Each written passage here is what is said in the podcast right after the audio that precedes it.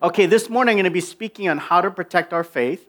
And uh, if you have your Bibles, you can turn with me to Hebrews chapter 3. I'm going to read a couple verses here for us that will be our primary text. The Apostle Paul, whom generally is regarded as the author of this book, said this Take care, brethren, that there not be in any of you an evil, unbelieving heart that falls away from the living God. But encourage one another day after day, as long as it is still called today, so that none of you will be hardened by the deceitfulness of sin. So, Jesus, thank you for your eternal word. Thank you for the wisdom, the life, the conviction that comes as the Holy Spirit just speaks to our hearts. This morning, Lord, anoint me as a speaker, anoint us as hearers, Father God, to be built up. We give this time to you in Jesus' name. Amen. So, Paul is painting a picture for us here that there's a time that will come in which there is an atmosphere, there is a kind of uh, environment in which sin and, and deceit are working to harden the hearts of believers. And its goal is to bring us to a place, even if it can, to where our hearts might be sort of filled with unbelief and bring us to a place where we fall away from the living God. I think this speaks to us that one of the most important things that we must do in life is to protect our faith. There are very few things more important than our faith. Right? Paul said in 1 Corinthians 13, there are three great pillars in our life faith, hope, and love. It's by grace through faith that we get saved. It's by faith that we're proved in the eyes of God. It's by faith that we overcome difficulties in life. It's by faith that we cast the mountains into the sea and walk on water. It's by, it's by faith that we give up everything to follow Him. When Jesus called Peter, James, and John, the scripture says, without hesitation, they just left their professions and went after Him. How could they do that? There was faith that was triggered in their heart when they saw the beauty of who God was. We heard from Robin as she was contemplating just the untimeliness of her husband being unemployed and she was carrying the baby, and how there was that sort of heaviness that came on her. But as she studied the scriptures from Exodus 34 and saw the beauty of God, her faith came back to her. And how it was juxtaposed between just the groveling of the Israelites but then seeing the beauty of God and how that lifts us up. Faith is such a precious thing to us. And yet the scripture says, as precious as faith is, incredibly, there is a propensity in us to walk away from God. There's an inclination to fall away. As good and kind as our God can be, we can fall prey to an unbelieving and evil heart. This tells us how powerful our sin nature is, that we choose to have unbelief and to walk in evil over God's care. It Tells you how strong our, our will is and how wayward we can get. I mean, who loves us more than God? Who cares for us more than God? Who is more kind than God? Who is more faithful than God? 2 Timothy 2, the Bible says, if we are faithless, he remains faithful. He's completely trustworthy and yet we can walk away from all that goodness. Now, when I talk about faith this morning, I'm not talking about having faith to see prayers get answered, or faith for healing, or faith for provision. I'm talking about faith in this way it's a trust in and love for Jesus Christ as your Lord and Savior, which leads to a daily relationship with Him. I'm referring to faith more broadly and more foundationally. And the Bible says that this is the kind of faith that people are giving up in droves. This is the spirit of the age, it's a spirit of departure. Jesus prophesied that in the last days, many will fall away. And the Apostle Paul prophesied in 1 Timothy 4, and I'm reading his words directly. The Spirit explicitly says, there are a few places in the scripture where it's written, the Spirit explicitly says, but that's what Paul says. Of course, it catches your attention, well, what is the Spirit explicitly saying? That in latter times, some will fall away from the faith. There is a spirit of apostasy that's out there, and many people are opting for it. It's bad, it's virulent, it's highly destructive.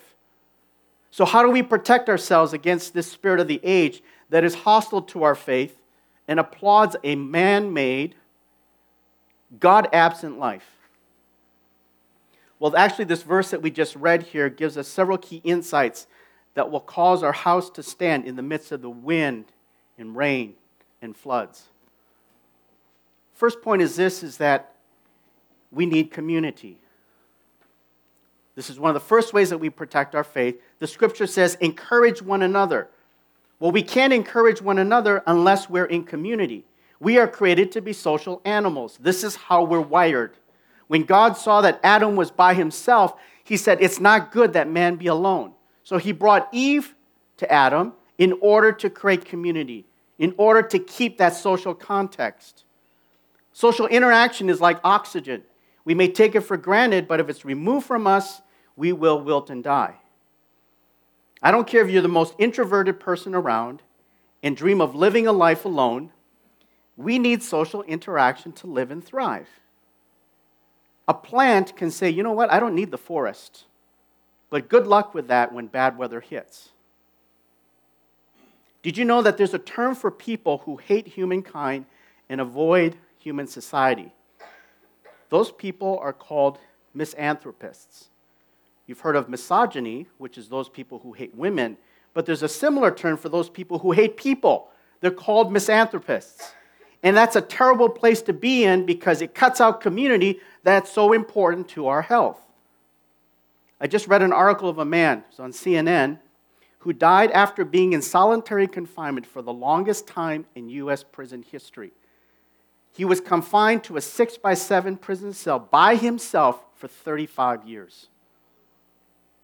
Now, he did have access to a TV, which probably saved his life, but they kept the light on continuously. He was monitored by surveillance cameras.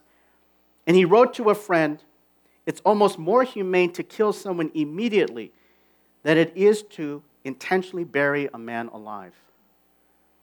That was his experience. Living in solitary confinement, completely cut off from any social act, interaction, was this feeling that he had been buried alive. You're not actually dead, but you sure feel dead. We're not created to live outside of community in the natural sense. How much more than in the spiritual sense? Community is God's macro strategy to keep us tuned, adjusted, and constantly centered on Jesus and the gospel. How many times have you seen people drift from God once they leave church? The success rate is almost 100%. You leave church, you leave a community of faith, you're going to walk away from God. It happens without fail. You leave the sunshine and watering, and you'll become a desert. Second thing that Paul says to us is that we need words. Encourage one another. Part A of verse 13. Proverbs 18:21 says that death and life are in the power of our tongue. And when we're out there, there's too many death words. And we need life words to take out the poison. Whether we're growing up when we're little to the time even when we're adults, there are certain things that come at us and they're going to produce either life or death. I'm so excited to see just this ongoing series of babies being dedicated. Parents saying, you know what, we're going to raise them in the ways of the Lord. We're going to speak life to them. We're going to speak truth to them. We're going to speak the blessing of God over them. That's what we need to be strong. Churches should be a culture of affirmation and not muted or infrequent encouragement. We should be verbal in that way. Can you imagine if God said, I told you I loved you once. If I change my mind, I'll tell you? That would be ridiculous. That would be crazy. Encourage means to restore courage, to refill someone's bucket, to buoy them up again. And the world comes to break our courage. That's called discouragement. The Bible says the enemy comes to accuse us day and night before God. You know how audacious and just ballsy it is that the enemy accuses you and me day and night before our God. Revelations chapter 12, verse 10. He's called the accuser of the brethren. 24 7, his ministry is to accuse you, is to bring you down, to tamper with your emotions. So, this is really the target. This helps us to understand how the enemy works. When he comes to lie to us, when he comes to sow discouragement, it's to tamper with your emotions. Because the Bible says the joy of the Lord is your strength. We need emotional energy. We need peace. We need gladness of heart to function well, to do the mission that God has called us to. But the enemy comes to accuse us. You're not good enough. You sinned. You did this. You did that. And what it does is it comes to tamper with our affections and our emotions so that we don't feel good about ourselves or our friends or about life. And when you live in that place, you don't live in fullness. But when words of encouragement come, the next verse in that section of Revelations, it says, They overcame him by the word of their testimony, the word of truth, the word of life. You need to be the word of testimony to your brothers and sisters and say, You know what you've been listening to, what you've been hearing, that's falsehood. Instead, hear this You're doing a great job. I appreciate your sacrifice. I see what other people don't see. You put so much effort into that little card. You took time out of your schedule to assist someone who is in need. We need these words of affirmation. Words represent the currency of heaven, it's how his economy runs. So be part of his supply chain. Third thing that we need is that we need this encouragement regularly. Right? It says here, day by day, encourage one another. If I take a vitamin, it doesn't last forever. I don't just say, okay, I take one capsule of vitamin D and I'm good for the rest of my life. It doesn't happen that way. We don't take one pill and it's good. And so it is with encouragement. We need it regularly. It keeps our spiritual immune system up, gives us a proper sense of self, lifts our heaviness and sadness and weariness. Words have power. As I shared a few weeks back, the very first creative prophetic event was in Genesis when the scripture says, God said, Let there be light. Let there be the expanse. Let there be the animals. Let there be man. Out of the words of God's mouth, He brought definition, He brought creation, He set things in motion. And so when we say things to one another, we create life in our brothers and sisters, and we need that on a daily basis. Next to solitary confinement, I think silent treatment is the most cruel thing. What if God said nothing to you for the rest of your life? Paul also said this that we need we need personal friendships. This is related to point number one, but it's a deeper version of community. Personal friendships is related to proximity. We need personal friendships where we can let our hair down so that we can process and we can vent and we can lament. Do you remember my message before Easter when Jesus was in the Garden of Gethsemane? I talked about him lamenting. We need to lament. Jesus lamented and he wanted friends to be close by. Personal friendship is about proximity. God doesn't want us to be at a distance. Jesus says, I don't call you slaves anymore. Slaves are at a distance, slaves are in the other room. But friends, they're in it together, they're close at hand. So proximity is huge for us. Without friends, we don't get feedback, wisdom, perspective, balance, all things that are crucial to maintaining our faith. You know, some of us cope by pulling away, defriending, going into a cave. You know, that's okay to catch your breath, but you can't do that as a lifestyle. But here's what happens you, you do that for a little season to catch your breath, but then the enemy starts speaking to you. Yeah, just stay away, stay disconnected. And we move farther and farther away, and then we get more and more disheartened or weakened in our faith. Here's a tip about having friends don't wait for friends to come to you, go and make friends. Be proactive. Fifth thing that we see in this verse is that we need truth. Why? To combat the deceitfulness of sin. Part C of verse 13. We not only need to have a culture of affirmation, we need straight up truth. Where are the truth tellers in our culture? There are very few. But we need truth tellers. We need the scriptures to be speaking to us. There's a reason why so many fall away is because they fall prey to the deceitfulness of sin. There's a deceit behind sin. Think about the prodigal son. He left the faith, right? He left father's house, he wandered away, he fell away. He had everything he needed, but he rejected it all. Now, why would he do that? Because he fell into the deceitfulness of sin. He bought into the pitch. It's more fun out there. You're missing out. FOMO was not created in the last 10 years. FOMO goes all the way back to the prodigal son, and in fact, it goes all the way back to the garden. When the enemy came to tempt Adam and Eve, it was all about FOMO. If you don't eat the fruit of this tree, you're going to lose out. Look how good it is. You need to eat this. This is an ancient serpent like technique. And the pitch is out there is where you're going to really get joy. Out there is where you're really going to get happiness. Don't think about this God thing. So the prodigal son, hook, line, and sinker. Yeah, yeah, that's where, that's where it's at. So off he went. Got to party and drink and spend lots of money on women. But where did it get him? What did it get him? Only despair and disappointment and regret. What happened to that pitch about a happy life? I got deceived. Here's a modern day pitch built on the deceitfulness of sin. What happens in Las Vegas stays in Las Vegas. That's probably the most well known marketing tagline out there. Oh man, I go to Las Vegas, I can sin my brains out, and nothing will happen to me.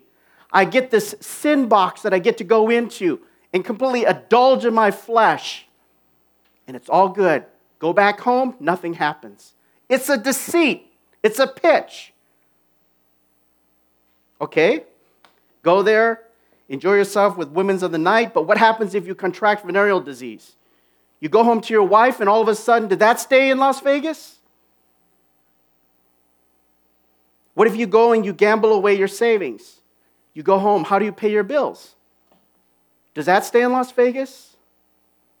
What if you do something stupid and crazy with your friends or your buddies or your gal pals and they post a picture on Facebook or Instagram? Did that stay in Las Vegas? That's the deceitfulness of sin. Something in our flesh goes, wow, that is really cool. I get to go to this place, indulge myself, and it's all good. And I come out of that place and I'm still squeaky clean. If we're armed with truth, we can instantly discern the deceit. We can discern the hissing in the message. We can hear the rattling tail. We can see the forked tongue that's coming out. We have to be trained in truth.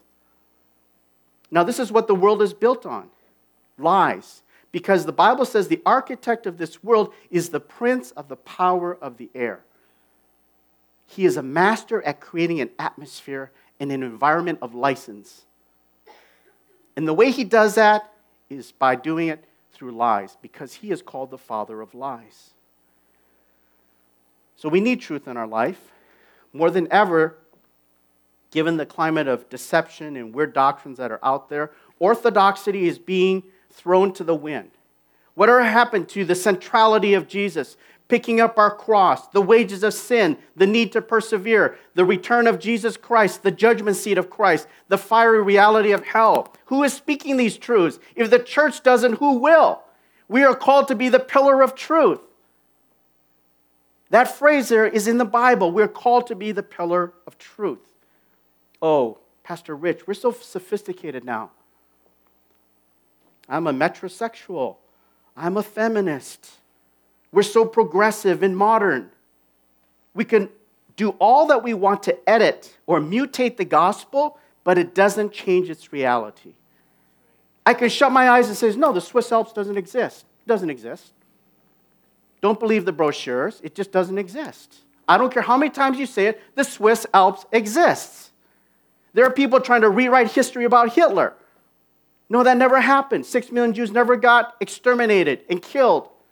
There's people that did not land on the moon. I don't care how much you proclaim those things, they still happened. So self declaration doesn't mean that there's an absolute reality that's not actually out there. We need truth. Hebrews 4:12 says the word of God is living and active, sharper than any two-edged sword. Sharpened on both edges, not just one side.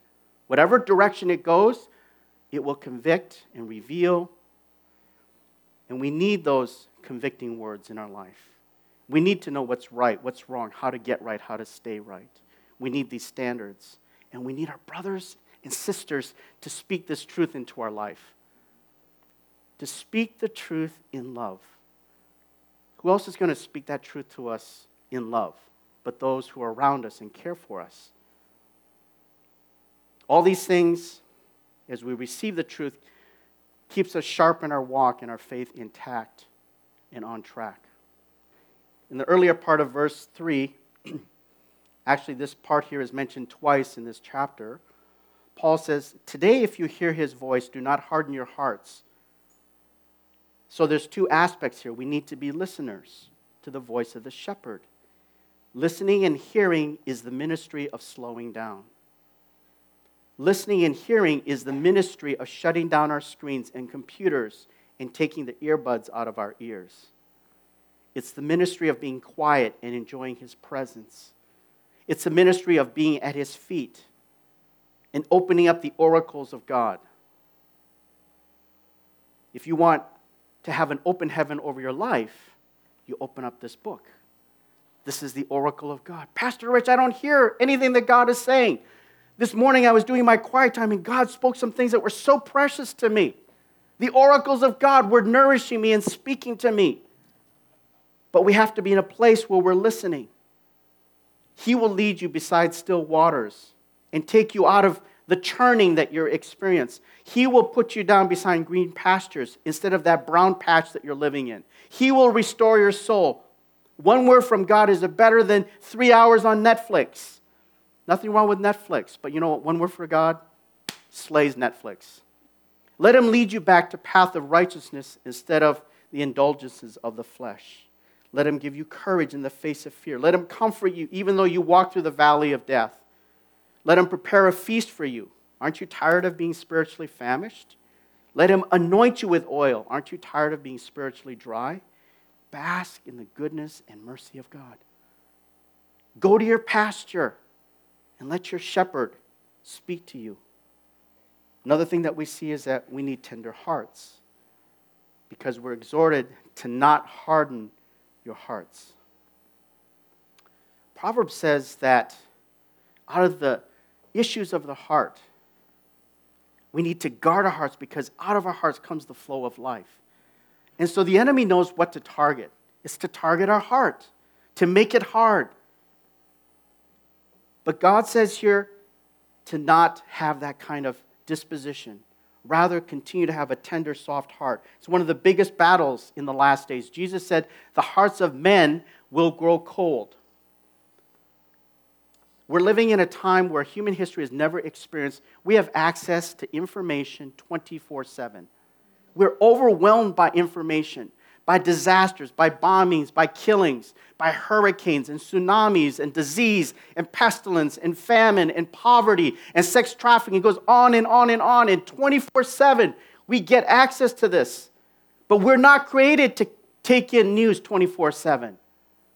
People used to just live in villages, maybe five miles wide, and they never went out of that place. God did not create our souls to carry and to get weary with every single global issue. But if we try to absorb it, we get weighed down, we get cynical, and we get numb. We lose the tenderness and the warmth of our heart. But the way that we keep that softness is to get close to the fire. The Bible says that our God is a consuming fire, He's the burning bush, He's the baptizer with the Holy Spirit and of fire. We focus a lot on the fact that God is the baptizer of the Holy Spirit, but sometimes we leave out that phrase, and with fire.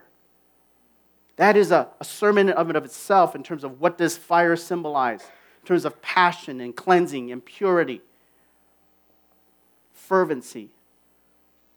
And how do we experience God's fire? We have to stay in fellowship. Christian community is the campfire. Who doesn't like campfires? You bring your dry stick to the campfire. There's absolutely no flame on it, but you stick your stick into the campfire and it lights up. You hear testimonies, they encourage you and they inspire you, they remind you to get going.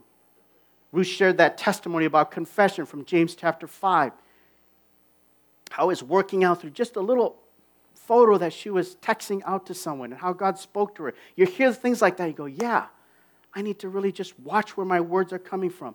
The confession of my mouth. We hear what Robin and Garrick said in terms of just the generational legacy that God is blessing New West with, with families like that. You hear stuff like that, that's good stuff. I want my family to be like that. I want to walk like that. Whereas before, you're just like down or you're just not with it with the Lord, but you hear these stories and they light something inside of you. It takes the chill off your heart, it makes you receptive to God. Verse 14, Paul ends with this. He says, We've become partakers of Christ if we hold fast the beginning of our assurance firm to the end.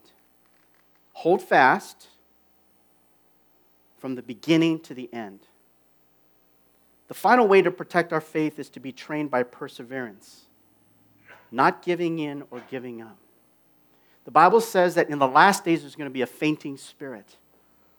Oh, I can't take it. I circled the parking lot for 35 minutes and I couldn't get into Superstore. It was absolutely terrible. I mean, these are first world problems. I've told you about my first world problems when I go to Tim Hortons, and continually there's someone that's getting trained in and doesn't know the buttons on the register, and it takes me 30 minutes to get one donut. Of course, I'm exaggerating, but it felt like 30 minutes. There's a fainting spirit where we just want to give up when things get too hard. Not necessarily to knock the millennials. Okay, I'm going to knock you. But there is a fainting spirit in the millennials. Where is the hard work? Where is the grit? Where is the determination? Where's the ability to say, I'm going to push through? Is it always about mommy and daddy? Is it always about going home and having all the comforts just laid before you? Again, please understand my rhetoric here, right? I'm just painting a picture of exaggeration to make a point. There are plenty of responsible people that are living I mean, we have a housing crisis. People can't afford housing here, right? So practically, it's great for us to be together. But I'm talking about an underlying issue, an underlying lifestyle habit where people are lazy. And of course, if they're lazy, they give up, they go away, they depart from the faith. They don't have perseverance, they don't know how to finish the race. Perseverance is about continuance, it's about grit and determination. There's no way that you can't read the Bible and be just impressed by the perseverance and determination of so many, so many believers over and over again. People who were persecuted. Read Hebrews chapter 11, and you're going to see an amazing picture of people that persevered in their faith. Some were sawn in two, some were destitute. The list is crazy, so much so that the writer said, These are people of whom the world is not worthy. Perseverance is so powerful. Fruitfulness is about perseverance. Parable of the sower in Luke chapter 8 talks about four different kinds of soil. Of the four different kinds of soil, there's only one that produces the fruit. Which one? But the seed in the good soil, these are the ones who have heard the word in an honest and good heart and hold it fast and bear fruit with perseverance. So, you know the first grade little experiment where you plant a seed in the milk carton? And it's not like popcorn where after 30 seconds it just appears. You got to water it, you got to watch over it, and take some time for it to come up. As a little first grader, as a little six year old, you learn after one week or two weeks, it comes up. There's a delayed gratification, but boy, it's really neat when you see the little shoots. We need to understand that perseverance is so key to creating fruitfulness in our life. Proving character and maturity is about perseverance. We have too many Christians in diapers because they don't understand the value and the importance of determination and grit and pushing through the difficult times. Paul said, Not only this, we also exult in our tribulation. Praise the Lord for 30 minutes of circling the parking lot.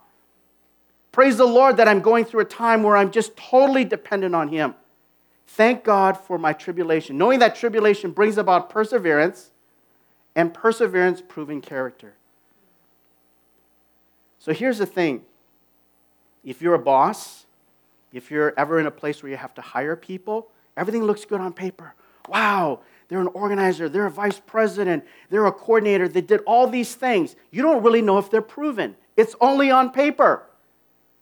The best way to know if someone is good at what they do is to look at their past history and seeing if they've proven themselves. And that's what it says here. How do you prove yourself? You have to prove yourself through endurance, through determination, and proven character then brings hope, and the hope does not disappoint because the love of God has been poured out within our hearts through the Holy Spirit who is given to us. So we hear this testimony, Rob and Garrick, they press through this season of not knowing how their finances are going to come in, but once they press through, what happens?